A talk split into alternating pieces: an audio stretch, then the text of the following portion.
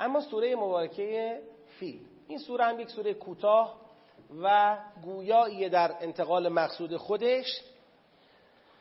بسم الله الرحمن الرحیم. علم تر کیف فعل ربک به اصحاب الفیل? آیا ندیدی؟ این آیا ندیدی؟ یا علم تر یه اسلوبه که می‌خواد توجه بده. این یعنی توجه کن به این ماجرا. ولی مخاطب این سوره که در وهله اول کیه مخاطب؟ پیغمبر گرامی اسلامه اصلا اون موقعی که اصحاب فیل ماجراش اتفاق افتاد حضرت در موقعیت دیدن نبودن که. علم تره آیا ندیدی؟ کیف فعل ربک؟ چگونه رفتار کرد پروردگار تو؟ با کی؟ با اصحاب فیل. با اون کسانی که همنشینان فیل بودند. منظور از اصحاب فیل همون فیل سوارانه همون کسانی که فیل سوار بودند. حالا خود سوره معرفیشون می‌کنه. علم یجعل کیدهم فی تضلیل؟ آیا پروردگار کید آنان را؟ پس معلوم شد اصحاب فیل چی داشتن؟ کیدی داشتن. نقشه ای داشتن. مکر و حیله ای در کار داشتن. با فیل آمده بودن یه نقشه ای را پیاده کنن. آیا خدا کید آنان را فی تضلیل؟ تضلیل از زلالت یعنی گمراهی. آیا نقششون رو گمراه نکرد؟ در گمراهی قرار نداد؟ یعنی چی؟ یعنی بی نتیجه گذاشتن. آیا حیله اونها نقشه اونها را بی نتیجه قرار نداد؟ به انحراف نکشید به بیراهه نکشید. به ثمر نرسید به مقصد نرسیدن. سوال می‌کنه علم یجعل کیدهم فی تفضیل حالا برای من مخاطب سوال میشه چطور کید اونها را در تذلیل قرار داد. میفرماید و ارسل علیهم طیرا ابابیل. خداوند فرستاد بر آنان طیرا پرندگانی را ابابیل یعنی گروه گروه فوج فوج موج موج. پرندگانی رو بر اونها فرستاد. و ارسل علیهم طیرا ابابیل. ترمیهم که اون طیر اون پرندگان ترمی یعنی چی؟ رمی کردن زدن ترمیهم رمی کردن پرتاب کردن به سوی آنان آنان کیان؟ اصحاب فیل رمی کردن پرت کردن به سوی آنان چه چیزی را؟ به حجارتن سنگهایی را من سجیل از جنس سجیل سجیل هم یعنی سجیل میگن معربه. یعنی کلمه معربه. از فارسی رفته به عربی. فارسیش سنگگله سنگگل معرب شده. سنجل بعد به تغییر کردش بافتش و ساختش شده سجیل. سجیل یعنی کلوخ. یعنی گل یه تیکه گلی که توی سنگریزه هایی شما پیدا می‌کنی. کلوخی که فشرده شده یه سنگ و گل با همدیگه است. با کلوخ با سجیل آنها را رمی کردند. فجعلهم پس این پرندگان جعلهم قرار دادند. نه فجعلهم اینجا در واقع باید بگیم چی جعلهم؟ خدا. فجعلهم چرا؟ چون این فعل مذکره. این فعل مذکره. در حالی که ترمی فعل مؤنثه. این نشون میده که این جعله منظور خداست فجعلهم پس قرار داد خدا آنان را یعنی اصحاب فیل را که عصف معکول مانند عصف غلاف چی رو میگن؟ غلاف دانه های خوراکی گندم یه غلافی داره جو یه غلافی داره وقتی که می‌خوان از این گندم آرد درست کنن از غلافش اونو چه کار می‌کنن؟ جدا می‌کنن. همون سبوس بعدا ما باش درست می‌کنیم. غلاف گندم غلاف جو. این عصفه. عصف معکول یعنی اون دانه گندم یا جویی که توش چی شده؟ خورده شده. توش خورده شده خالیه. پوسته تو خالی گندم پوسته تو خالی جو. وقتی که این پرندگان اصحاب فیل را زدن با کلوخ چه اتفاقی افتاد؟ حالتی برای اونها پدید آمد که دست می‌زدی فرو میریختن. انگار توشون خالی شده بود. تو خالیشون کرده بود. پوسته بودن انگار دیگه. مغزشون خورده شده بود. از درون پوسیده بودن. یه همچه حالتی به اونا دست داده بود. فجعلهم که عصف معکول خب این ماجرا صرف نظر از اون مشهور اون ماجرای مشهور تاریخی که همتون شنیدید و همتون می‌دانید که ماجرایی بود می‌خواستن بالاخره ابرهه می‌خواست حمله بکنه و کعبه را که خانه خداست می‌خواست ویران بکنه. حالا با هدفی که داشت می‌خواست در شهری که خودش داره اونجا عبادتگاهی ساخته اون عبادتگاه مورد توجه قرار بگیره. اون می‌دونست که اون رونق اقتصادی در واقع ناشی از کعبه است. کعبه را خراب بکنیم رقیب از میدان برداشته بشه و ما در کشور خودمون با عبادتگاهی که می‌سازیم مردم رو به اونجا جلب بکنیم. اقتصاد خودش را رونق بده در کنار یعنی به جای اقتصاد مکه. تصمیم گرفت که کعبه را ویران کنه و سپاهی از فیل سواران آماده کرد و همه این ماجرای تاریخی که بعد میگن جناب عبدالمطلب در واقع که اون موقع کلیددار خانه خدا بود ازش گفتن که می‌خوای چه کار کنی؟ گفت من کاره ای نیستم خانه صاحب داره و من شطورا رو برمی دارم میرم یه کناری خود صاحب خونه چه کار می‌کنه؟ چون کاری نمی‌تونست انجام بده در دفاع از اون خونه در مقابل لشکر فیل. می اومدن هرچه در مقابلشون بود و له می‌کردن و می‌رفتن دیگه. کسی را یارای مقاومت در مقابل فیل و فیل سوار که نبود. که خب پروردگارم اون معجزه بزرگ تاریخ رو به نمایش گذاشت که پرندگانی را فرستاد آمدند و با کلوخ این لشکر رو مورد اصابت قرار دادند و این لشکر خودشون و فیلهاشون نابود شدند. حالا اینکه فیل نابود شد یا نشد هم یه مسئله اختلافیه. در جای خودش خیلی محل بحث ما نیست. به این لشکر رو از رسیدن به اهدافش ناکام کرد و نابودشون کرد و متواری شدن بقیهشون هم رفتن به هدف نرسیدن. این شد یه معجزه معروفی. مثلا سالی که این اتفاق افتاد معروف شد به عامل فیل سال فیل. اون سالی که لشکر فیل حمله کرد و خداوند اینطوری این لشکر را در واقع منصرف کرد و شکست داد. اما شما اگر به سوره نگاه بکنید می‌بینید سوره هیچ تأکیدی روی کعبه و بیت خدا و غیره نداره. چرا؟ می‌خواد بگه آقا مسئله کاری که خدا در اون ماجرا انجام داد این مسئله اختصاصی به بیت الله الحرام نداشته. مسئله این نبوده که بله ما راجع به خانه خودمون حساسیم. اگر هر کسی به خانه ما حمله کنه ما میزنیمش. یه وقتی ممکنه شما شاهد باشی که به خانه خدا حمله می‌شود و خدا هم دفاعی؟ بگید نمی کند خب مگر به خانه خدا یزید حمله نکرد؟ یکی از جنایت های یزید لعنت الله علیه خراب کردن خانه خدا بود. سه تا جنایت انجام داده. یکیش آشورا بود یکیش کشتن ده هزار نفر تو مدینه و حلال کردن ارز و مال و جان اونها بر لشکر خود به مدت سه شبانه روز بود. و یکی هم ویران کردن خانه خدا بود. و آتیش کشید خانه رو خراب کرد چون نشد یعنی خدا تضمین نکرده که بله آقا هر کی به خانه ما حمله کنه ما جلوشو می‌گیریم. یا حتی این مسئله خراب کردن خانه خدا دفعات دیگری هم در تاریخ اتفاق افتاده. فقط یک بار هم نیست. پس ما مسئله اصحاب الفیل خود نبودن اسم کعبه توی این سوره می‌خواد بگه کعبه به عنوان موضوع اصلی اینجا نیست. صحبت از یه چیز دیگه است.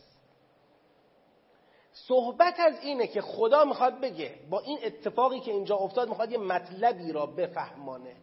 می‌خواد بگه ببینید برای من خدا ابر قدرت معنا نداره. اینکه کسی بگه من ابرقدرتم. و بخواد با تکیه به ابرقدرت بودن خودش خدا را ناکام بکنه و با خدا مقابله بکنه. خدا ابرقدرت رو تو این سوره اصحاب فیل نماد ابرقدرتی هست. حالا در زمان آمل فیل دیگه ابرقدرتی در چی بوده؟ داشتن فیل بوده. حالا ممکنه در زمان ما نمادهای دیگری داشته باشه. ممکنه نماد ابرقدرتی در زمان ما مثلا کلاهک های هسته ای باشه. پس صحبت از ابرقدرت هاست اصحاب الفیل نماد ابرقدرت ها هستند قدرت های بزرگ. ابرقدرت یعنی قدرتی که سایر قدرت ها به طرز عادی یارای مقابله با او را بگید ندارن. اصلا هر جور حساب کنی نمیشه در مقابلش وایستاد. این میشه ابرقدرت. شما مثلا فرض کنید یه بار دشمن حمله می‌کنه با شمشیر می‌خواد با ما بجنگه. خب ما با شمشیر باید می‌خواد تفنگ بکنه خب ما با تفنگ باش میجنگیم. می‌خواد توپ بزنه. خب ما هم توپ با توپ جوابش رو میدیم. اینا ابرقدرتی نیست هنوز اما یه بار فرض کنید به یه سلاحی دست یافته حالا سلاح اتمی سلاح لیزری می‌خواد با یه اقدام برقاسای شگفتآوری که هیچ کس قدرت مقابله با اون رو ندارد یه دفعه جبهه حق رو کلا چه کند؟ بگید زمینگیر کنه. جبهه حق زمینگیر بشه. چراشون؟ در مقابل ابرقدرت ها قرار گرفته. جریان اصحاب فیل که پای خدا رو به میون کشید این بود. عرض اندام ابرقدرتی برای حذف حق. با تکیه به ابرقدرت بودن خودش. نه. اینجا خدا یک سمبولی نمادی برای تاریخ گذاشت. یه کاری کرد که همیشه بشه به اون کار اشاره کنی. و یه دلگرمی عظیم ایجاد بشه برای طرفداران حق در طول تاریخ. اون چی بود؟ میگه اگه اصحاب فیل بیان جلو ندیدی خدا باشون چیکار کرد؟ کید اونها را خدا به بیراهه کشید. حالا خدا کارای خدا جالبه. خدا می‌تونست این ابرقدرت ها را مثلا نابود کنه. میگه آقا فیل آوردی جلو منم دایناسور میارم. فیل آوردی من اجده ها علم می‌کنم. مثلا بیان اشاره کنن به یه سنگی یه دفعه یه قولی بلند شه این فیلا رو اینجوری مثلا رد کنه بریزه به هم اینا. مثل فیلم های بودی نه. فیل آوردی پرنده های کوچکی رو معمور می‌کنن پرنده های کوچک بیان اتمی بمباران کنن؟ نه. بمباران اتمی نمی‌خواد. کلوخ. کلوخ. من پرنده های کوچکی رو معمور می‌کنم. که سنگریزه هایی و کلوخ هایی رو با خودشون بیارن بریزن رو سر شما. بعد پوکتون می‌کنم. اسفن بگید پوکتون می‌کنم. همه بفهمن که این قدرت توش خالی بود. انسان اجوفه. انسان تو خالیه قدرت پوشالی و تو خالی نترسونه شماها را. اونی که باید به یه قدرتی اثر بده اونی که صاحب قدرت هاست او کسیه که با اصحاب فیل همچی کاری کرده. پس این نگید ابر قدرت ها قدرت های بزرگ دنیا قدرت های بزرگ قدرت های بزرگ دنیا همشون با هم جلوی او هیچی نیستن. هر چی می‌خوان باشن هر چی می‌خوان باشن هر قد زور می‌خوان داشته باشن هر چند هزار تا کلاهک هسته ای می‌خوان داشته باشن. هر چقدر سیستم های موشکیشون پیشرفته می‌خواد باشه باشه. چرا این حرف خدا به پیغمبر می‌زنه؟ نمی‌خواد قصه برای پیغمبر تعریف کنه. می‌خواد بگه تکیه کن به اون ربی که با اصحاب فیل اینجوری رفتار کرد. به او میشه تکیه کرد. وقتی به او تکیه کردی دیگه از اصحاب الفیل ها نباید بترسی. دیگه از ابرقدرت ها نباید حساب ببری. به نام اینکه ابرقدرتند نباید در مقابلشون زانو بزنی. حالا یه بار خدا به دستور میده میگه فعلا با این تاکتیک برو جلو. خب با این تاکتیک بری جلو. حالا با این تاکتیک بیا جلو. یه وقت تاکتیک صلح یه وقت تاکتیک جنگ. اون یه بحث دیگریه. بنا به فرمان خدا شما تاکتیک مواجهه با دشمن را چه می‌کنی؟ بگی تنظیم می‌کنی و تعیین می‌کنی. گاهی به صلح گاهی به جنگ. گاهی به مقاومت گاهی به مذاکره. اون خودت می‌دونی. اون یه بحث دیگریه اصلا منطقش چیز دیگه است.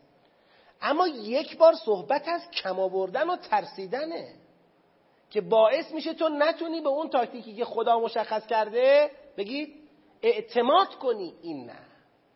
علم تر کیف فعل ربک؟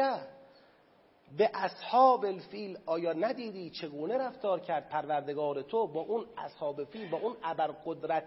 ما اسمشون میداریم ابرقدرت نمایان ابرقدرت واقعی در عالم خداست که برای نابود کردن فیل و نمی‌دونم گنده تر از فیل و اینا نمی‌خواد. این پرنده ها هم آورد که تحقیر کنه این قدرت را. همین. که بگه آقا من بر ولی خدا برای نابود کردن اونا پرنده هم لازم نداشت. با سنگریزه زد رو سرشون که گرزهاشون رو تحقیر کنه. ولی اونم لازم نداشت. بگه آخه شماها که برای من که دیگه نه حالا قدرت دارید بر خودتون. تو بازی های بین خودتون از قدرت داشتن ها و نداشتن ها حرف بزنید. از ابر قدرت بودن یا نبودن حرف بزنید. جلوی من نکه صحبت از حق و باطله طرف حساب خداست ماجرا فرق می‌کنه. علم تر کیف فعل ربک به اصحاب الفیل؟ علم یجعل کیدهم فی تضلیل؟ آیا نقشه اونا رو به بیراه نکشید؟ چجوری؟ و ارسل علیهم طیرا ابابیل. پرنده های گروه گروه بیان ترمیهم. منقاراشون تو این چنگالاشون سنگریزه هایی رو بیارن کلوخ هایی رو بیارن ول کنن. اینا بخوره به این اصحاب فیلو فجعلهم به این ترتیب خدا اونها را قرار بدهد که عصف معکول مثل دانه های گندمی که توش خورده شده مثل دانه های جویی که توش خورده شده پوشالی بودن و تو خالی بودنشون هویدا بشه. این سوره سوره جرأت دادن شجاعت بخشیدن به جبهه حق است در مقابل ابرقدرت نمایانی که با تکیه به زور, زور خودشون و قدرت خودشون می‌خوان خوف ایجاد کنن تا صاحبان جبهه حق میدان را چه کنن؟ خالی کنن. نترسید. شما به خدا تکیه دارید. خدا حامی شماست.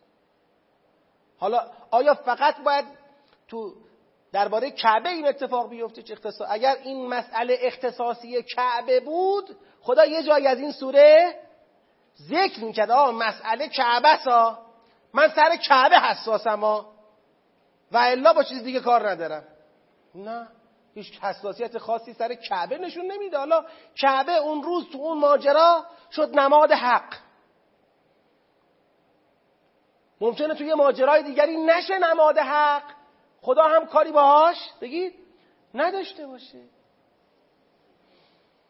این که شنیده اید و شنیده ایم و نقل شده از معصومین علیه السلام. که به امام حسین علیه السلام نصر الهی عرضه شده.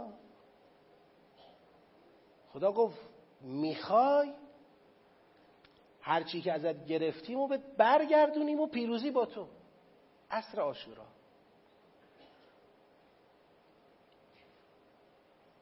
هرچی ازت گرفتیم برگردونیم. خدا این کارو قبلا هم کرده بود دیگه. برای حضرت ایوب خود قرآن میگه میگه هر چرا از او گرفتیم بهش دادیم دو برابرش بهش دادیم. دو برابرش بهش دادیم. همونا رو دادیم به اضافه شبیه همونا رو هم دادیم. میگه یا نمیگه قرآن؟ همین مسئله به امام حسین علیه السلام عرضه شد. می‌خوای برگردونیم و پیروز میدان تو باش. و حضرت عرضه داشت که خدایا ما انتخاب کردیم. که با این نبرد این شکلی حجت رو تمام کنیم. دست بندگان رو از بگیریم از زلالت نجات بدیم. لذا این مسئله امام حسین علیه السلام مسئله ویژه ای بدانیم. اینکه خدا اجازه بدهد.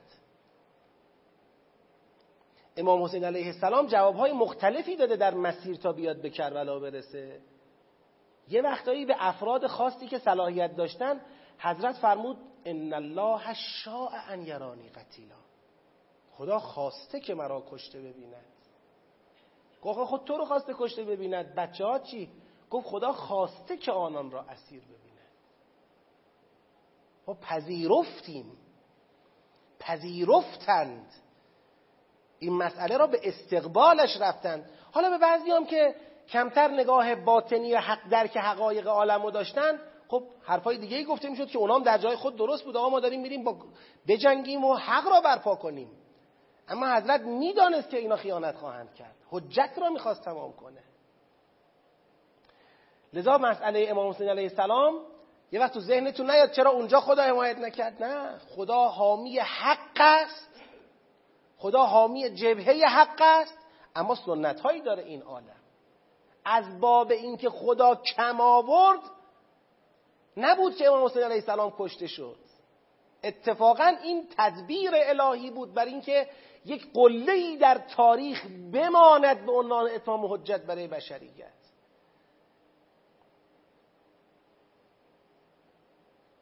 خدا و برای مانع شدن برای نابود کردن کل اون لشکر سی هزار تان سیصد هزار تا باشن. یه نمونش فقط شما این رو انسان میشنوه میگه گفتنش و شنیدنش آسانه. یه نمونش اون کسی که دل دارد به اینکه خدا حامی حق است حراس در وجود او نمیاد. حتی در اون شرایط حضرت ابا عبدالله علیه السلام یه وقتی بعد از اینکه حضرت عباس علیه السلام به شهادت رسیدن امام حسین علیه السلام رو کرد به سمت خیمه و یه وقت دید که دیگه هیچ کی نیست. اینجا بود که حضرت رفت ودا کنه با اهل حرم ودا اولش انجام بده. تو این ودا بود که گفت این شیرخاره منو بدید باش خداحافظی کنم. در حال خداحافظی و اون اتفاق افتاد. هیچ کی دیگه نبود. حضرت اینجا آمد تو میدان. حالا نگاه کنید اینا رو انسان بگه. فقط بحث مظلومیت که به جای خود. اما اینها رو انسان بگه. کی بودن اینا؟ اومد تو میدان. یک تن در مقابل هزاران نفر. فقط این ماجرا نه. از صبح از صبح علت طلوع جنگیده تا حالا. چندین بار برای اینکه پیکر شهدا را از دست این گرگ صفتان نجات بده و بیاره به سمت خیمه ها چندین بار زده به دل لشکر چندین بار جنگیده از صبح تا حالا. مرتب تو تکاپو بوده. زره به تن در حال جنگ. تو گرمای تیرماه آب به لبش رسیده نرسیده. لب خشک زبان خشک. داغ دیده نه داغ سبک. تمام یارانش رفتن تمام فرزندانش رفتن برادرانش رفتن. شیرخارش تو آغوشش ذبح شده.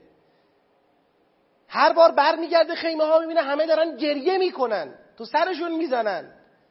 روش اثر می‌ذاره. انسان رعوف رحمت للعالمینه توی همچین وضعیتی خب چه جور جنگی توقع میره از این؟ و کلی هم زخم خورده. این چه جنگی از او توقع میره توقع میره اصلا بتونه شمشیر بلند کنه. همین شمشیر رو بلند کنه فقط. تا چه رسد به این که خودت از طرف دشمن این نقل آمده تو تاریخ؟ راویش میگه که ندیدم احدی را در عمرم که مثل حسین مکسور دل شکسته پریشان خسته ولی اینطور به جنگه؟ اینطور گاهی می‌زد به میمنه فرار می‌کردن. هر کسی در مقابل حضرت قرار می‌گرفت نابود می‌شد. هر کسی شمشیر حضرت بهش می‌خورد یا کشته می‌شد یا مجروح می‌شد. با قوت جنگیده. که حالا در نقل تاریخی رواییش میگه 1950 نفر رو یک تنه کشته. غیر از مجروحین. هر طرف رفته شمشیر رو چرخونده و زده. دیدن نمی‌تونن حریفش بشن. عمر سعد لعنت الله علیه گفتش که نمی‌دونید دارید با کی میجنگید. که خودش هم می‌رفت تو میدان میگه انا ابن قتال العرب. اونم گفت این پسر قتال عربه. شما با او دارید میجنگید. اینطوری نباید باش بجنگید. که دیگه جنگ به سمتی کشیده شد که نامردی زدن. تیرباران کردن. باز تیرباران باعث شد از حرکت بیسته. نه.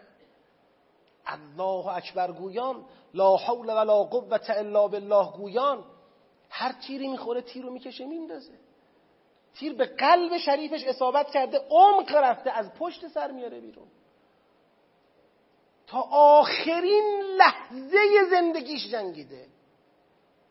حالا دیگه بگه من شکست خوردم دیگه. دیگه آقا نتیجه معلومه. دستم رو سرم بذارم. یا خودمو بدم به کشته شدن. تا آخرین لحظه جنگیده. این از چی نشأت می‌گیره؟ نگاه از کجا میاد؟ یا اون تعبیر عجیب حضرت قبل از اینکه تنها بشن وقتی حضرت عباس علیه السلام بودن حضرت عباس علیه السلام عرضه داشت که من برم به میدان که اگه تو بری سپاه هم از هم میپاشه چه سپاهی حسین؟ فق سپاهی که تنها عضوش حضرت عباسه هیچ کی دیگه نیست. همون یه نفر رو سپاه می‌دونه حسین. تو بری دیگه سپاه هم میپاشه من دیگه سپاه ندارم.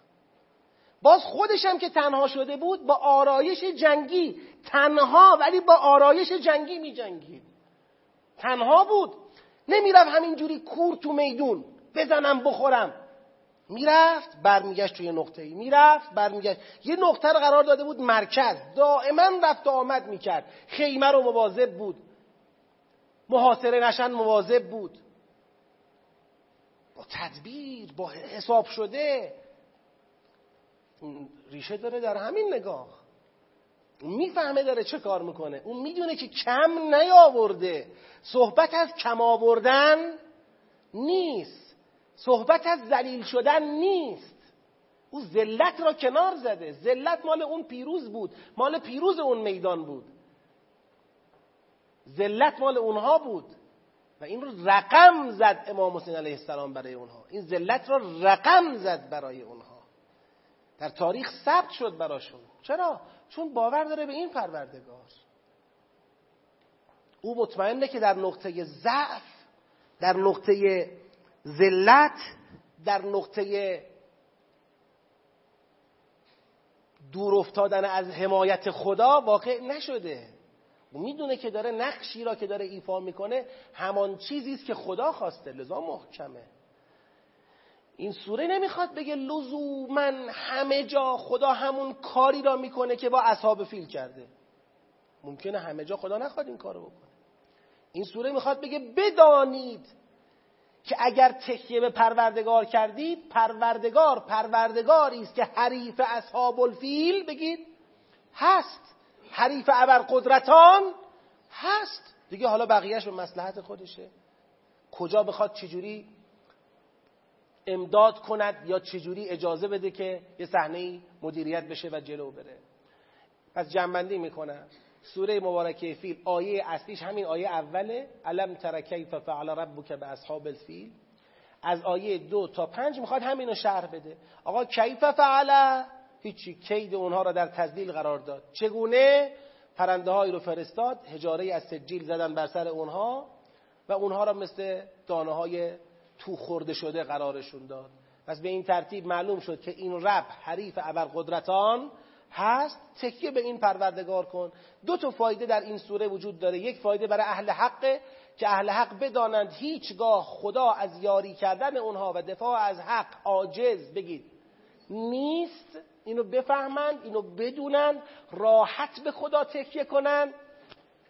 شما یقین داشته باش که اگر ابر قدرت امروز دنیا بخواد کاری انجام بده درباره شما جز به اذن خدا جز اینکه خدا اجازش رو صادر بکنه. از نظر تکوینی او نخواهد توانست دستی نخواهد توانست بلند شود علیه حق و فرود نخواهد آمد الا اینکه او اجازش رو صادر کرده باشه. پس به او خوب اعتماد کن و خوب تکیه کن و حراسی از ابرقدرت نماها به دل راه نده. این یه فایدهشه. فایده دومش برای خود ابرقدرت نمایانه که بدانید با کی طرفید. شما هم از یک زاویه دیگه مسئله رو بکاوید و بسنجید. حالا به نگاه باطنی می‌خوام این حرف رو عرض بکنم دیگه تدبر نیست. ولی به نگاه باطنی می‌خوام عرض کنم. چه شد؟ چه شد؟ ظاهر ماجرا این شد که بله سی هزار تا چل هزار تا آدم بردیم یه لشکر صد نفره رو تارومار کردیم و کشتیم و آمدیم پیروز شدیم. تونستیم پیروزی به جای رسید؟ چه شد؟ شما ببینید وارد کوفه می شدن. سر متحر قرآن خوند. ام حسبت ان اصحاب الكهف و الرقیم کانوا من آیاتنا عجبا. حجت یعنی چی؟ یعنی خدا می‌خواد بگه ببینید گذاشتم حسین را بکشید. مانع نشدن. ولی فکر نکنید یعنی بتونید این ور ور جار بزنید که یه نفری را که علیه حکومت خروج کرده بود کشتیم. نه نمی‌تونید جار بزنید. این سر نمی‌ذاره. زینب نمی‌ذاره. ام کلسوم نمی‌ذاره. امام سجاد نمی‌ذاره. سکینه نمی‌ذاره. فاطمه نمی‌ذاره. نمی‌ذارن نمیشه. بیچاره شد این حکومت. تو همون زمان بیچاره شد. چرا دیوانه شد یزید؟ یزید دیوانه شد دیگه سالهای بعد نمی‌دونست داره چه کار می‌کنه. بیچاره شدن. کار به جایی رسید که وقتی رسیدن به شام برای اینکه رفو کنه این اتفاق سختی رو که ایجاد کرده در عالم موقع نهار خوردنش دستور می‌داد میگه امام سجاد رو بیارید بشینه با من نهار با هم نهار بخوریم. هی میگه آقا اشتباه شده. ما اینجوری نگفته بودیم. ما اینجوری نمی‌خواستیم بشه. نذاشتن نمیشه. و بعد اونها به درک واصل شدن این پرچم ها هر روز بیشتر به احتزاز در اونها به درک واصل شدن حق هر روز رفت جلوتر. این خون خونی نیست که بماند رو زمین. سار اللهه این به جریان در میاد در طول تاریخ. سال به سال زنده تر از سال قبلشه. پرمعناتر از سال قبلشه. و در نهایت همین جریان منتهی خواهد شد به ظهور منجی عالم بشریت. و همگان خواهند دید که امام زمان علیه السلام طالب این دمه. با پرچم یالتارات الحسین قیام خواهد کرد. این حقیقت ظهور حقیقت برپایی عدل در جهان از همین چشم آب می‌خوره از همین چشم آغاز میشه. این هم یکی دیگر از معانی علم تر کیف فعل که به اصحاب الفیله لازم نیست اصحاب فیل در صحنه نابود شده باشن. یه وقت خدا اجازه میده که جبهه حق شکست ظاهری هم بخوره. اما همون شکست را به پیروزی بدل می‌کنه و همون پیروزی ظاهری جبهه کفر را به شکست بدل می‌کنه. به غلط کردن میفتن همونا که به ظاهر پیروز شدن. پس یه جلوه باطنی هم سوره فیل داره.